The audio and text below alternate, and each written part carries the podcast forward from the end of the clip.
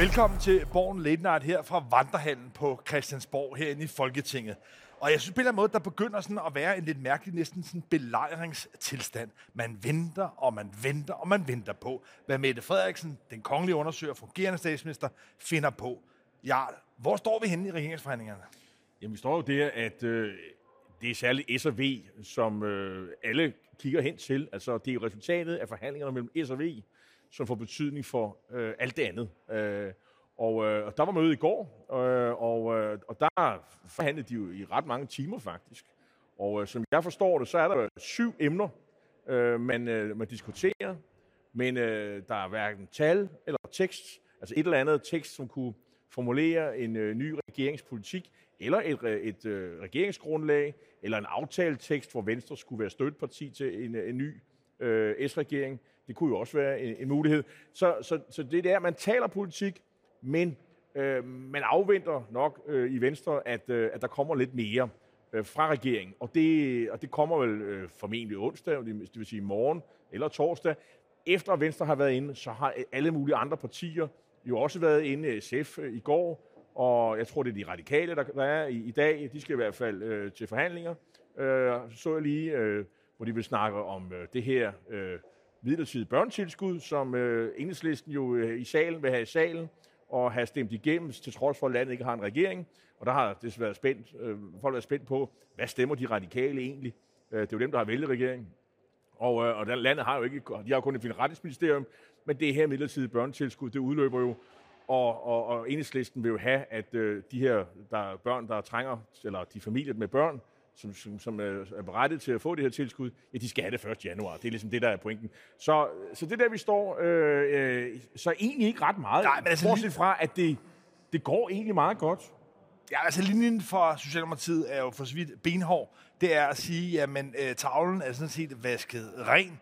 Øh, alle gamle papirer, ikke mindst forståelsespapiret, er sådan set smidt i skraldespanden, og nu er man startet på en frisk. Og det gør også, at Socialdemokratiet sådan set afviser at stemme om nye forslag, selvom der er den her tidsfrist øh, omkring årsskiftet, men Socialdemokratiet afviser alt. Men jeg tror, man skal tage det, at der er intet nyt som godt nyt, i hvert fald godt nyt for Mette Frederiksen.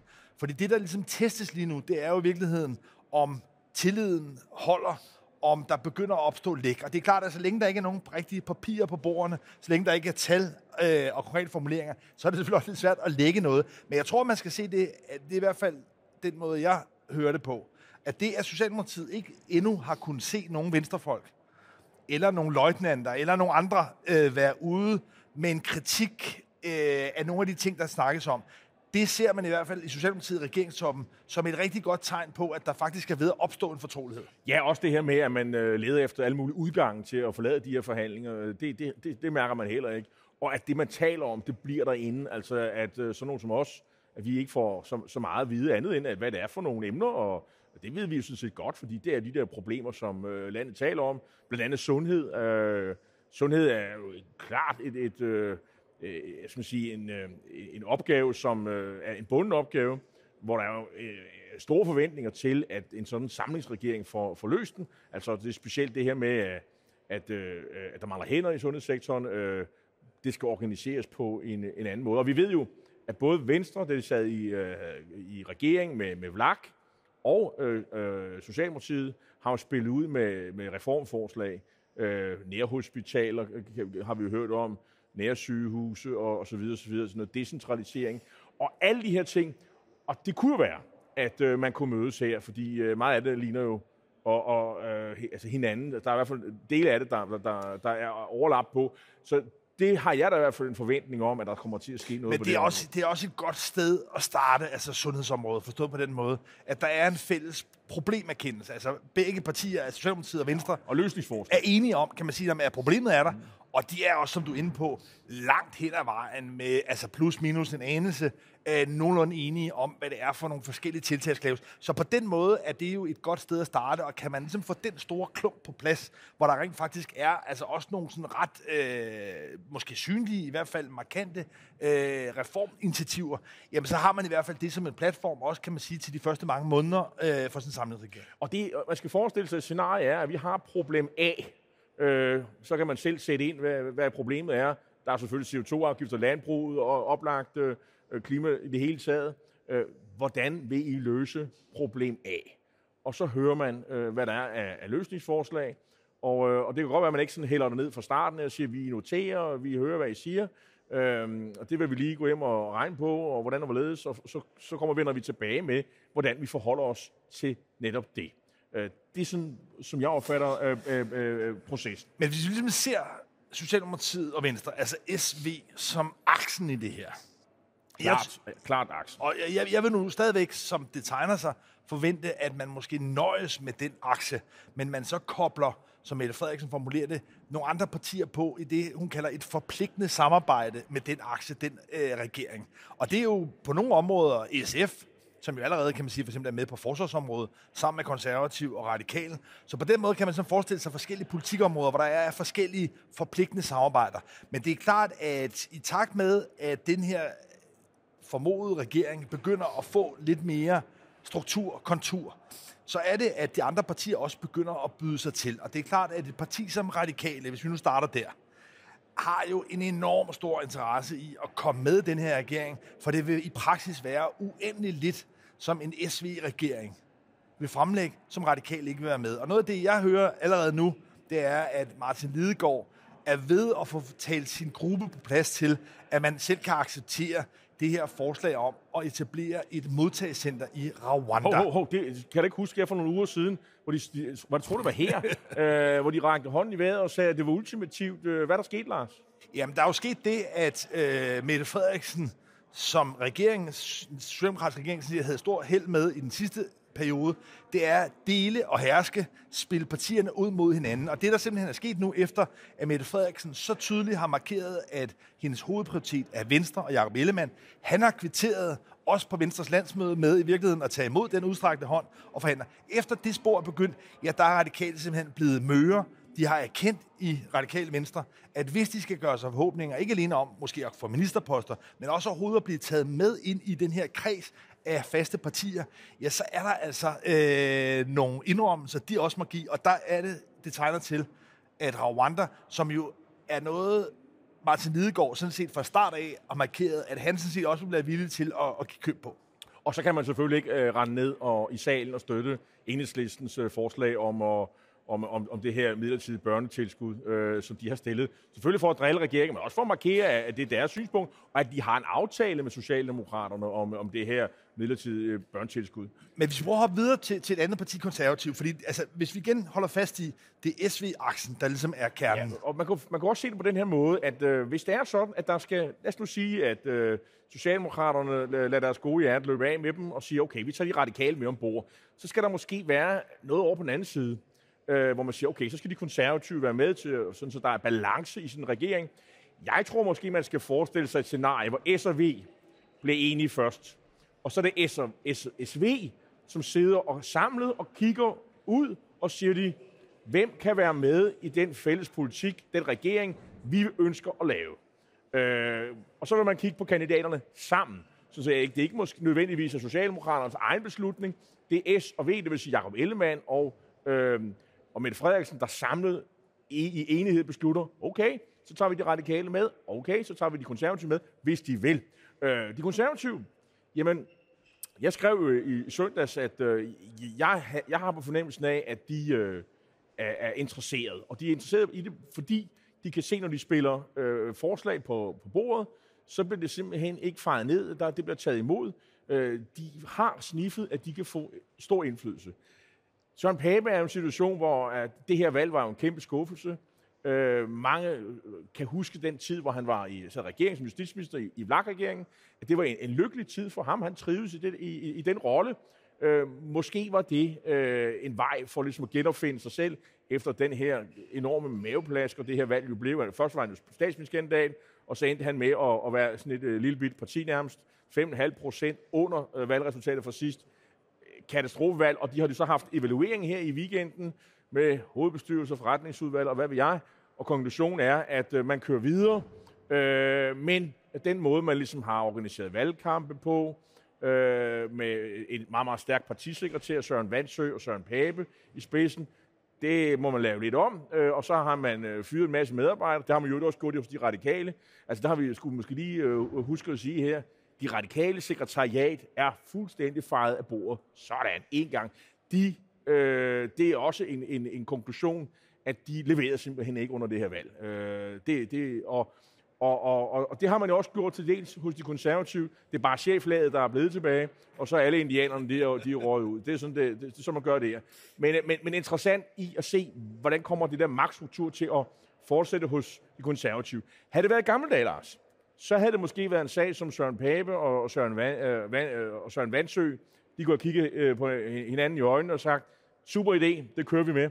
Sådan er det ikke helt. Der er forskellige synspunkter. I folketingsgruppen er der mange, der synes, det er en god idé at gå i regering. Der er også et mindretal, har jeg indtryk af, med Jarlov i, øh, i spidsen, som advarer imod det. Og det er faktisk lige præcis den faktor, det at den konservative folketingsgruppe ikke fuldstændig entydigt støtter op bag den magtlogik, der ligger i Søren Papes idé, fascination af at kunne blive minister igen. Og det, at man ikke kan regne med, at konservative er helt stabile, det tror jeg kan blive en af de udslagsgivende faktorer, der gør, at når Jacob Ellemann og Mette Frederiksen skal sidde og vurdere, skal de andre partier med, at man så vil sige, ej, de konservative er for ustabil, og derfor kommer radikal heller ikke med. Så det er det, der på den måde jeg, gør for mig at se, at det smaller ind. Jeg, jeg synes, du er for hård her. Jeg, synes, jeg, jeg, jeg ser det mere som sådan en, en, øh, en diskussion, man har hos de konservative, hvor der er stadig stor øh, modstand, skepsis nok nærmere, i, i, hos de konservative bagland, hovedbestyrelse, forretningsudvalg osv., man er ikke overbevist af argumenterne endnu. Det kan være, at man bliver det. Men, ja, men, men, men, men, men, jeg vil sige, men hvis du træffer beslutningen, så tror jeg ikke på, at, øh, at sådan en øh, fyr som Jarlov er, er, er, vil være ustabil. Han plejer at være meget lojal i forhold til de trufne beslutninger, der er. Og det kunne være, at han kunne blive minister, og så er han måske lidt mere lojal. Det, det ved jeg jo faktisk ikke noget som helst om. Men det, kunne, det har han ofte hjulpet på Men det, det kan man er sige. godt nok noget af et herresving, konservativ er ude i, hvis det ender med... Hvis det ender Hvad, med hvad mener du i forhold til Jacob Ellemann, som siger, at, at det her øh, minkskandalen, den skal, man stoler ikke på statsministeren osv. Det er da også et kæmpe Ej, ej, herresving, er det ej? Jo, jo, det er det også, men det er Nå. dog et lidt mindre øh, herresving. Det er på indersiden. Det er på indersiden, Ja- Jacob Ellemann og Venstre kører. Forstået på den måde, at lad mig minde om, at Søren Pape i forbindelse med, at han annoncerede sit kandidatur til statsministerposten, ja, der fremlagde konservativ også det her kongeblå reformforslag, hvor man helt ville afskaffe topskatten, øh, arveafgiften øh, skulle væk, og en lang række, kan man sige, meget sådan ideologisk borgerlige ting. Og der må man jo så selv give Jacob Ellemann, at han i valgkampen holdte en, en noget lavere ideologisk profil. Men- Så på den måde er fællesmængden mellem Venstre og Socialdemokratiet i forhold til, hvad de har ført valgkamp på, jo meget, meget større end det er med konservative. Jeg vil sige, at hvis Søren Pape altså ender med at gøre Mette Frederiksen statsminister, så jeg er svært ved at se i sådan en reel politisk forstand, at der er nogen, der sådan set Men- er gået på større kompromiser, eller har begået, kan man sige, næsten større løftebrud i forhold til, hvad man sagde i valgkampen, og hvad man så gør efter valget. Men Lars, der skal du holde nok øh, lægge mærke til, at øh, de konservative har jo faktisk spillet alle deres øh, politiske øh, øh, programpunkter på banen i forhandlinger, sådan har jeg forstået det. Og det er blevet skrevet ned, det er taget ned, det er ikke blevet afvist. Jeg synes også, du skal lægge mærke til, sådan som Venstre forstår øh, den politiske situation, så det, de går til valg på, det er sådan set et, øh, et gennemsnit, eller det er laveste fællesnævner, eller hvad man kan bruge, af det, som man mente kunne samle blå blok. Det har man taget et opgør med. Så nu er man sådan set tilbage på gammelkendte, nogle vil sige liberale synspunkter, altså derude, hvor Liberal Alliance også er gået med. Læg mærke til, at Liberal Alliance er stadig med. Jeg tror, at grund til, at man har Liberal Alliance med, det er, at man for at kunne gennemføre nogle af de her ting, så vil man gerne have deres stemmer med. De skal, Liberal Alliance skal ikke i regering, det er vi med på. Men man vil gerne have dem med som et grundlag, der stemmer for vigtige reformer, og øh, så Venstre står et andet sted i forhold til der, hvor de Men jeg- er gået til valg på. Ja. Det er i hvert fald, hvad jeg hører, Lars. Ja. Du hører måske noget andet. Nej, jeg hører også, men jeg tror bare ikke på, at det er noget, de kan realisere ved forhandlingsbordet. For det, du skal forholde dig til her, det er, de da at man, til. altså, man går ind til et hestemarked, og så siger man, at man vil gerne betale 10.000 for den der krække. Så vil den anden måske ikke sælge i, i, i den første proces. Man siger 10.000 mere, give ikke en krone mere, 10.000 kroner. Så lige pludselig opstår der en situation, hvor manden med hesten gerne vil sælge dig, og siger, jamen 10.000, fint nok. Og så siger man lige pludselig, åh nej, nej, nej, altså nu vil jeg kun betale 7.000 kroner. Sådan fungerer det altså ikke på et hestemarked, og sådan fungerer det heller ikke i realpolitiske forhandlinger. Hvis man er gået til valg på nogle, ja, måske lave krav, en laveste fællesnævner, som du skriver det, så er det altså meget, meget svært bagefter lige pludselig sige, Jamen, i så- øvrigt vil vi også gerne have noget på topskatten og på arveafgiften og alt muligt. Det er ikke sådan, Venstre argumenterer. Nej, nej, og, men det siger bare- Og, og, og, og, og det kan man jo så... Øh, altså, så... Men du kan jo sige, at I gik til valg på det, og I fik så meget mere. Så vil det jo være en kæmpe stor indrømmelse. Jeg tror ikke, der er ret mange, der er i tvivl om, hvad Venstre egentlig mener om, om skat. Den skal så være så lav som muligt. Jo, jo, men de gik jo øh, valg. Altså, det, det, det er bare meget svært. Kan, min pointe er bare helt grundlæggende. Det er meget, meget, meget svært at få nogle forhandlinger, eller i nogle forhandlinger at få et resultat, der er bedre end det, man oprindeligt krævede. Typisk vil det være, at man på en eller anden måde skal du ved jo ned. faktisk ikke, hvad de har krævet. Og, de, kræ- og som jeg, Jeg ved, hvad de gik det- til valg på. Ja, ja, men de kræver noget mere, end det, de gik til valg på. Ja, og det er det, der siger svært. Og, Det er svært. Og det er ud fra uh, at sige, at vi har opsagt den der uh, pagt, vi havde med Dansk Folkeparti og så ind til Liberal Alliance. Det der fælles grund. Nå, nu vel, øh, der kan jo ske... Øh, Ja, fordi lige, meget. må jeg Ja. smide drama ind? Fordi ja. øh, udover at de radikale ser ud til at være blevet møre i forhold til det her kontroversielle symbolske forslag om det her modtagecenter i Rwanda, så er det også den samme sådan lidt mere uldne melding i hvert fald, man nu hører fra både Enhedslisten og i høj grad jo også fra, fra SF. Og det er for mig et tegn på, at Mette Frederiksen begynder nu at stå i en gunstig situation, hvor hun har en begyndende forståelse med Venstre, men hvor de rødgrønne partier, altså de partier, der stod bag forståelsespapiret, at de nu også begynder ligesom at se, hov, øh, vi bliver nødt til at byde os lidt mere til. Og det gør, at der på en eller anden måde, for mig at se, bliver bygget op til et drama, hvor vi nok må forvente måske nogle sammenbrud, nogle, øh, noget teater. Og i den situation, ja, der er man i hvert fald der, hvor, øh, hvor de røde partier, afhængig af, hvor de radikale placerer sig, også nu begynder at se, at det i virkeligheden er sælgers marked, apropos hestemarkedet. Det er Mette Frederiksen, der sidder med varen. Det er hende, der skal sælge. Og de andre, ja, de bliver nødt til at faldbyde sig. Og det gør altså, at de røde partier nu også begynder at sænke deres krav. Og det er klart, at hvis Venstre, som du er inde på, hæver deres krav, og de røde partier samtidig sænker dem, ja, så er det lige pludselig, at Mette Frederiksen kan overveje flere muligheder. Men, men jeg tror bare, at øh, hvis det er S og V bliver enige, og, øh, og, og, og, og kan, de, kan de skabe et flertal, der, der støtter den regering. Øh, og det, det, er jo det, det, det er jo også det, det handler om. Og, og der, der, hvis de bare får de konservative og de radikale med, og de nordatlantiske mandater, og Lars Løkke, har vi slet ikke talt om. Det er der måske en grund Ja, til. hvor, hvor er han helt øh, jamen, så, øh, så er man faktisk meget langt.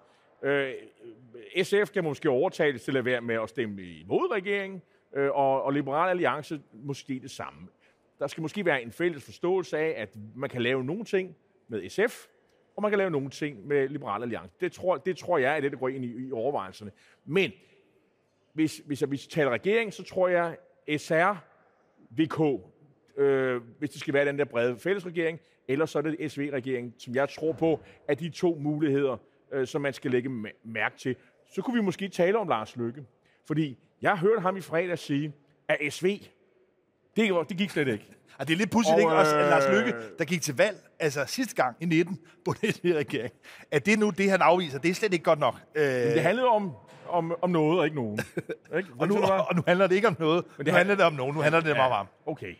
Øhm, det bliver opfattet som desperation. Kan du forstå øh, dem, der gør det øh, fra Lars Lykkes side? At han, han, øh, han har, øh, det, det, det er tydeligt, at man opfatter det som om, at han mener, at, øh, at der er nogen, der holder ham ude. Og måske har han en pointe. Øh, og hvem er skurkene? Er det Socialdemokraterne, eller er det Venstrefolkene? Har du et bud? Jeg har det bud, at det er en, øh, en ret bred enighed blandt både Socialdemokratiet og Venstre af, at hvis de kan finde ud af det som den stabile, som den altså sådan forventelige, erfarne øh, samarbejdskonstellation, hvis de kan finde ud af det, ja, så er det det, der skal være ryggraden, og så skal der i hvert fald ikke være den joker, den usikkerhedsfaktor ind i, ind i selve regeringen. En ting er at forhandle med øh, Lars Løkke og en gang imellem skulle lave øh, nogle juleleje og nogle øh, dramaer osv. Det, det kan man ligesom håndtere. Men at have det ind i regeringen og ikke være 100% sikker på, at det, man har aftalt, det, man har skrevet ned, det er også det, der holder. Og- og- det er der altså ikke noget ønske om. Og det, og det, så derfor er, er Venstre og Socialdemokratiet sådan set enige om, at hvis de på nogen måde kan undgå at få Lars Løkke med regeringen, så er det at foretrække. Men der er vel en plan om, at han skal på en eller anden led være støtteparti. Og der er vel også sådan en, en kynisk kalkyle ved at sige, jamen raison d'être, din eksistensberettigelse, Lars Løkke, det er at støtte en regering som vores. Ellers er det jo rent øh, huls. Så har du så er det vælgerbedrag nærmest. Øh, Det, det, det ligger der vel også i? Det gør der bestemt, men der ligger vel også, kan man sige, så det øh, magtspil i det, at hvis Venstre og Socialdemokratiet rent faktisk bliver enige, nu indledte vi med at tale om en sundhedsreform, som jo er noget af det, Lars Løkke har promoveret. Men hvis de langt hen ad vejen plukker nogle elementer ud af de forslag, han selv er kommet med, og siger, jamen det er sådan set en ny SV-regerings forslag, et udspil til en sundhedsreform, så vil det jo blive meget svært for Lars Løkke lige pludselig at argumentere for, hvorfor han ikke skal være med i det. Så jeg tror, at de gambler også på, at hans øh, mandater, hans stemmer, på en eller anden måde kan tages for givet, kan regnes med ind. Jeg er nødt til lige at, at vende tilbage til det her med de røde partier, fordi vilkåret er jo, at der er 90 mandater, som ikke er borgerlige, bag Mette Frederiksen. Det er det, der gjorde, at hun i første omgang blev kongelig undersøger. Jeg er helt med på, at hun foretrækker og ser også ud til at kunne denne regering med Venstre, men hun har et andet flertal. Og der er, kender jeg, altså kan man sige, Venstrefløjen godt nok til, at de kommer på et tidspunkt, særligt når det kuldsejler, til at fremlægge nogle af de forslag, de er kommet med. Naturligvis. For at på en eller anden måde udstille den forskel, der er mellem, hvad Mette Frederiksen kunne have valgt, og hvad hun så rent faktisk vælger. Det, man kalder for paradeforslag, som man, hvor som man så tvinger socialdemokrater til at stemme ned. Ja. Og, øh, og dermed får de jo udstillet det. Øh, men, men pointen her er jo, at, at det vil jo nok i høj grad være nogle forslag, som fagbevægelsen øh, synes er, er, er gode, men nok også en lang række kernevælgere, det kunne være selv sygeplejersker, det kunne være andre.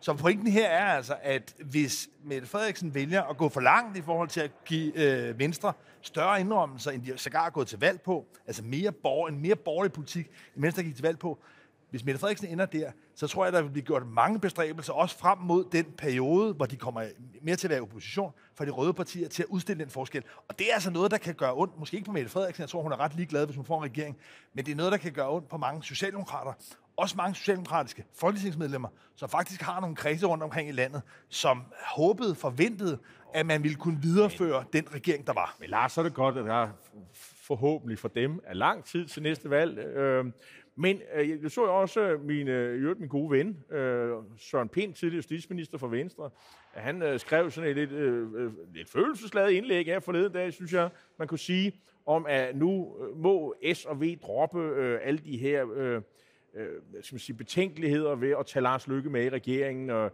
han talte om føleri, der var alt for meget øh, ned og nag. Han brugte ikke lige de ord, men øh, der var noget føleri. Det, det ord brugte han i hvert fald. Øh, fordi Lykke, han er farlig i opposition, han er ikke til at styre, og, øh, og det vil være skidt, fordi øh, Pind har jeg opfattet, så han støtter faktisk de her SV øh, øh, bestræbelser, godt nok uden for Folketinget, men alligevel, han er jo en stemme på Berlingske Avisen, hvor jeg skriver, øh, og, og, og han ser, øh, at det her, at han bliver bevidst holdt ude, og bekræfter lidt som den øh, mistanke, som Lykke har, og som Lykke nok også har øh, fået undervejs i forhandlingerne, at han er, han er ligesom ikke rigtig på han er ligesom ikke valgt øh, til første holdet, han sidder tilbage på andet holdet, og det er en position, han ikke rigtig bryder sig om. Øhm, kan du forstå, hvad, hvad Pind øh, mener her, at, at, at, at han er farlig, og at, at, det, og man skal droppe de der personlige øh, aversioner, man har imod ham. Man har nogle lidt uheldige oplevelser med hans øh, i forhandlinger. Særligt venstrefolkene, der er sårene jo stadigvæk øh, ret åbne, kan man sige. Øh, hvad, siger, hvad tænker du? Jeg tænker, at øh, Søren Pind måske er lidt nostalgisk, lidt sentimental og tænker tilbage på den lykke, der var, dengang han havde et etableret parti, Venstre i ryggen, et stort apparat. Det er en helt anden situation, Lars Lykke kommer til at være i, med moderaterne, uerfarne øh, parlamentarikere, og jo heller ikke et sekretariat, en kapacitet det, til rent faktisk at kunne byde regeringen trods. Det er jo den der øh, gruppe, du, du har tidligere har kaldt for klovnebussen, og, øh, og der der var en, der faldt fra her i sidste uge. Øh, så hvad, hvad, hvad tænker du om det? Du har, er, er, du, er du blevet... Jeg så der, de har jo faktisk valgt en tidligere venstrekvinde som ny partisekretær. Øh, de skifter lidt hurtigt mm. ud der også. Øh, men, men, ham, de havde tidligere, han holdt ikke ret længe åbenbart, så nu har de skiftet... Men noget, der i hvert fald... Øh, Kirsten Munk Andersen hedder hun. Øh, hun er jo også på en Holmer, så det er derfor, jeg kender hende lidt. øh, men jeg, jeg, vil, jeg vil nu pege på, på et andet cirkus, som har øh, optaget sindene herinde også i dag. Fordi en, vi ikke har talt om, det er jo Dansk Folkepartis formand Morten Messerschmidt. Og i dag, ja, der har han igen været på anklagebænken, og han har forsøgt ligesom at trække nogle nye beviser op om, at Christian Tulsendal, altså den daværende formand for Dansk Folkeparti, skulle have haft et langt større kendskab til den her øh, EU-konference øh, i Skagen for efterhånden mange år siden, og at Christian Tulsendal derfor kan man sige ligesom var en medsammensvoren. Jeg har ja, han var indforstået med, at man holdt en konference og et sommergruppemøde på, på samme tid. Men det, man bare lige skal Er holde... påstand. Ja, men det er jo ikke noget, der ændrer på, om de her penge har været brugt efter reglerne, eller imod reglerne. Og altså, uanset hvem, der ligesom har været med til at træffe den her beslutning, så er problemet jo, at hvis pengene er blevet brugt forkert, hvad man konkluderede i den første dom, Ja, har man fået pengene, har man holdt et proforma øh, Ja. ja. sommergruppemøde, som ingen opdagede, de havde, så har man fået øh, skatteydernes penge Ja, øh, ja, ja. til, at, øh, til at holde sommergruppemøde. Jeg, jeg er i hvert fald ved at se, at det er noget, der skulle stille sagen øh, afgørende anderledes. At der eventuelt er flere, der har været sammensvoren om det her. Konklusionen i hvert fald er bare forløbet, at Morten Messerschmidt sidder ikke i forhandlingerne. Han bruger ikke sin energi på at komme med forslag om sundhedsreformer, eller hvad det må ikke, være. lige, ikke lige for tiden. Nej, han sidder øh, på anklagebænken, og den sag øh, ruller videre, og den skal nok også kaste noget drama. Altså. Og, og, og det, i dag var det jo så en tidligere sekretariatchef, som fortalte, at hun havde jo sådan set ikke... Øh, hun havde skrevet under på nogle papirer, der stod på engelsk, øh, og hun anede ikke rigtig, hvad der var for noget. Og, øh, og det har hun faktisk sagt før. Og så er det jo så øh, Danmarksdemokraternes gruppeformand Peter Skåb og øh, den tidligere formand for Dansk Folkeparti, øh, Christian Tulsendal, de skal jo ind og høre om, om, øh, om, om, om de var indforstået med øh, det her. Ja, der er jo ikke høre og sige... Altså, Ja, og, ja, ja, om, og, ja, og sige, om de var det. Ja. Ja. Og tidligere har de været en temmelig uldne. Det bliver spændende at se, om de er mere klare med den her gang. Jarl, tror du, der er dannet en regering? Tror du, Mette Frederiksen er trådt frem på Amalienborg Slotplads med et nyt ministerhold, når vi mødes igen på næste tirsdag? Nej, men øh, jeg kunne godt forestille mig, at, øh, at forhandlingerne bliver lidt mere øh, intensiv, og at øh, det måske er en øh, mindre kreds af partier, som man forhandler med. Og, og, og som tiden går, så kunne det godt være, at, øh, at øh, vi kunne se korrekturerne til i hvert fald en, en regering med, hvad der er for nogle bogstaver, vi kan, vi kan jeg- sætte i sådan en regering. Når vi mødes igen på næste tirsdag, og jeg håber, I ser med, der er det blevet julemåned, der er det blevet december, og ja. Dermed bliver det så en kalenderlove, og det bliver i sig selv, kan man sige, lidt sådan et juleeventyr, når vi at få en regering før øh, jul. Tak fordi du så med, og jeg håber, at du er med, når vi åbner den første kalenderlove i næste uge på gensyn.